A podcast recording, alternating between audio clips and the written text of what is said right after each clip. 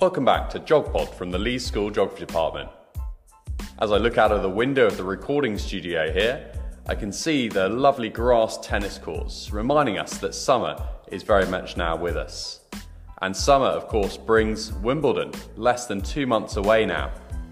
Today, our geographers, Georgia and Oli, join us to talk about changes happening at Wimbledon over the coming years and the potential implications that these have, good and bad, for people in the local area.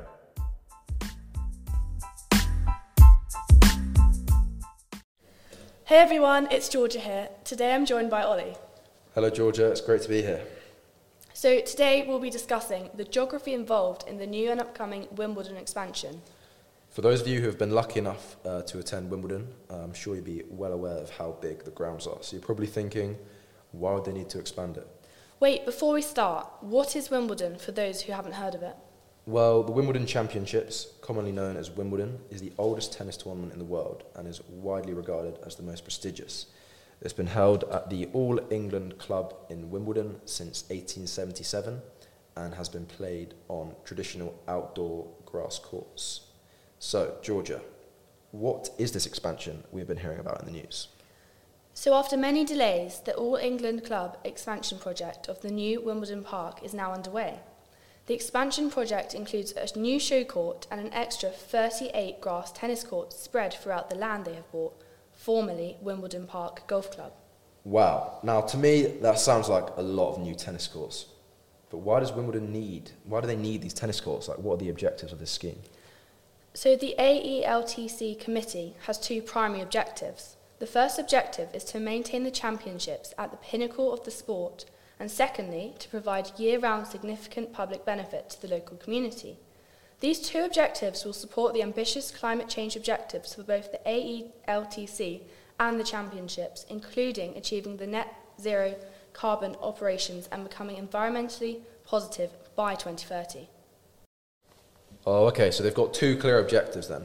But how will this expansion help achieve uh, the net zero carbon objective that they're aiming for? Well, firstly, there'll be boardwalks throughout the site, which will give greater access to the lake edge without disturbing its rich ecology. This means wildlife will not be destroyed with people walking over it, maintaining bio- biodiversity levels. Also, the Parkland Show Court will be a showcase of sustainable design. This will be from using materials that would otherwise go to landfill. This is important because landfill is harmful as it produces dangerous gases such as methane or carbon dioxide. As well as being sustainable, the proposed 38 tennis courts throughout the park will sit into the landscape without dominating it. Also, the Parkland Show Court will sit nestled in with the trees and its height similar to the tree line.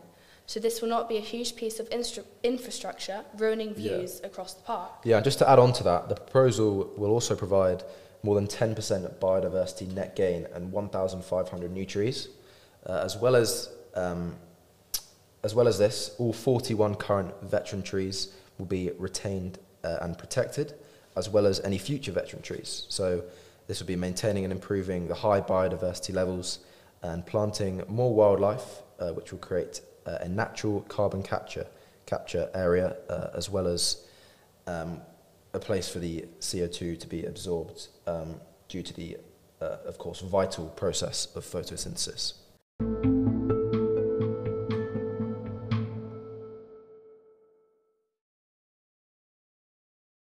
So, Oli, this expansion will be environmentally friendly, but in what way will this expansion help the local community? Well, accessible paths will allow everyone to enjoy and access around the lake uh, for the first time, so local and tourists can visit and walk around. Uh, additionally, uh, desilting the lake will maintain water sport activities uh, for generations to come. This means that as well as jobs available to run these water sports, uh, there is fun activity for the locals, uh, which will help not only for the locals, but also for tourists, which will boost tourism and prompt people to be active. Yes, and also I'd just like to add on that seven of the 38 grass courts will be made available for the community from May to September, and when the championships are not taking place. This means locals can play tennis and keep active throughout the year easily, as they do not have to pay. Yeah, and this maintenance of the tennis courts uh, and landscape, of course, will also bring additional jobs, um, to add on to my point earlier, uh, and, provide, and provide training and specialist skills for those who have these jobs. Also, there'll be an allocation of 500 seats in the Parkland Show Court during the championships for local residents in Merton and Wandsworth to purchase each day of the, the court is in use. This is, a great, this is great for the locals as tickets for Wimbledon are in such high demand that tickets are normally allocated using a ballot. Having 500 allocated seats means they're, they're much more likely to experience a trip to Wimbledon. So, in my eyes, this expansion has already clearly ticked two boxes already the environmental uh, factor and the social side of things. But would this expansion be beneficial for the economy as well? Um, well, yes, so there will be tours of the extended grounds all year round, meaning additional jobs for the locals, which will lead to more people receiving income, so more disposable income is spent in the area. This will boost the local economy.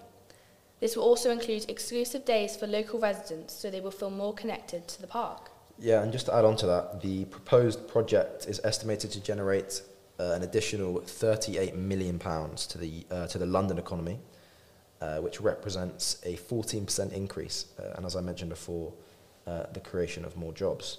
Also, increasing the capacity of people who can watch the Wimbledon Championships means an increase of people travelling to Wimbledon. Pretty simply, this means that more locals can run tourist spots such as hotels, restaurants, which can and also increase their prices due to the higher demand. Um, so then they can therefore receive greater profits, further boosting the economy, um, as well as uh, just overall more spending in the area.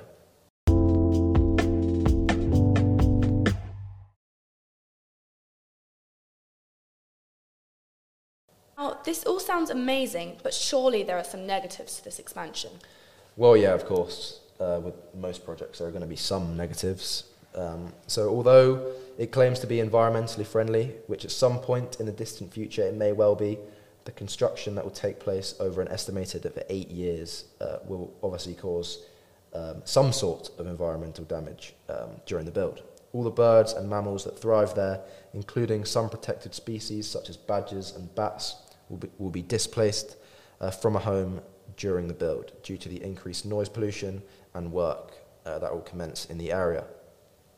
The loss uh, of trees will be replaced by saplings, but these will take many years to return to the size of the trees once were before. Um, uh, the silting of the lakes will also destroy the homes of insects on which the birds feed on. So there's a risk that the biodiversity levels um, will never return to normal or will take a very long time to return to normal. Oh, okay, so I see what you're saying. So in eight years' time, the expansion will be suitable for nature to thrive, but meanwhile, during construction, it will cause an increased amount of damage. Yeah, exactly. Also, many locals, especially those who overlook the new site, have strongly opposed of this scheme due to the construction lasting eight years, with their views having been ruined. Additionally, each of the 750 Wimbledon Golf Club members, who, although they did get paid £86,000 each, lost their local golf club. Yeah, and this is unfair on those who take part in golf regularly uh, and who also have no interest in tennis. I saw a statistic that stated only 82% of members agreed to selling the golf club, um, but this would have simply been down to the money they received. Uh, however, that means that the other 18% who did not agree to sell the golf club, even with a large sum of money that they received, um, they still lost their golf club which meant a lot to them. So, Oli, you enjoy playing golf, don't you? So, how would you feel if your local golf club was converted into extra tennis courts? Well, yeah, it's a good question. So, um, funny enough, I actually have a friend who used to be a member at Wimbledon Park. Um, he joined just after the, the decision was made to um, convert the golf course into extra tennis courts. I actually played there last summer, uh, still in great nick, great condition. But if that was my club, I'd be devastated. You know, I've made so many friends through playing golf. Um, it's such a great way to socialise, um, and also playing competitively. Uh, it's really enjoyable.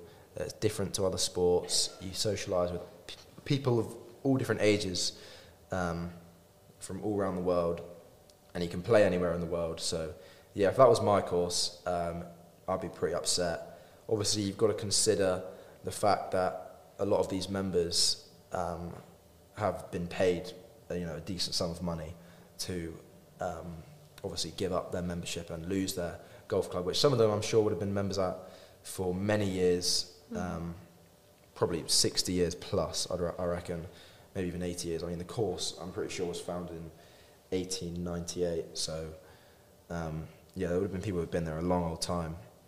But yeah, if that was me, uh, I'd be very upset, and it would, uh, yeah, definitely um, be very disappointing and um, saddening. Um, so, wow, so this expansion will bring around quite a few negatives as well as the positives. Um, though we've got to consider in the long run the positives may outweigh the negatives. So, I'd like to end by saying I recommend to anyone who's free during Wimbledon during the summer, whether it's this summer before the expansion or when it's fully complete in eight years' time, to go down there and check out the project. Right, that is all from us today. Thank you very much for listening. Thank you very much to Georgia and Oli for a really fascinating podcast today, helping us to understand how different local people are affected in different ways by the Wimbledon expansion. Of course, it's always the way that any development will entail there being winners and losers. And that's something that geographers need to be very conscious of as they evaluate, weigh up, and come to decisions about the potential implications um, and whether development is suitable for a location or not. Do join us again for GeogPod in the future. Bye for now.